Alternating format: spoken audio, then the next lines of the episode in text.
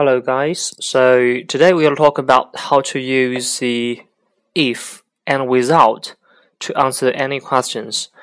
For example, um, if we ask, if the tester asks you about, do you live with your family? You can answer, yes, I live with my family members. But you can have the better expression. For example, um, do you live with your family? Yes, I do. Now I am living with my parents. But if I had enough money, I'd like to rent a new house and live alone. 这里呢，你用一个虚拟语气，But if I had enough money, I'd like to rent a new house and live alone. 你去租一个新房子，呃，如果你有足够的钱的话，这是一种你的愿望。所以说，作为一种话题的扩展，使用 if 是一种扩展，是一种呃新的表达，就是在大家回答问题的时候要去使用，好不好？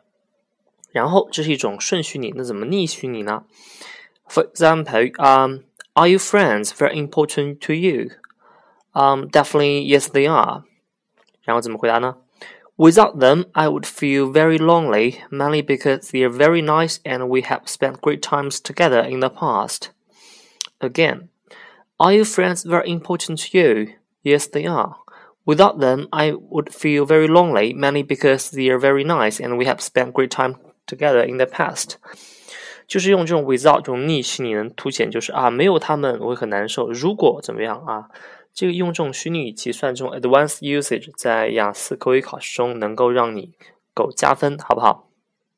大家一定要记得 if 加过去时，加 I would not 逆虚拟叫 without I would not to do something。Okay, so uh, please flexible to use these kind of two expressions and see you tomorrow.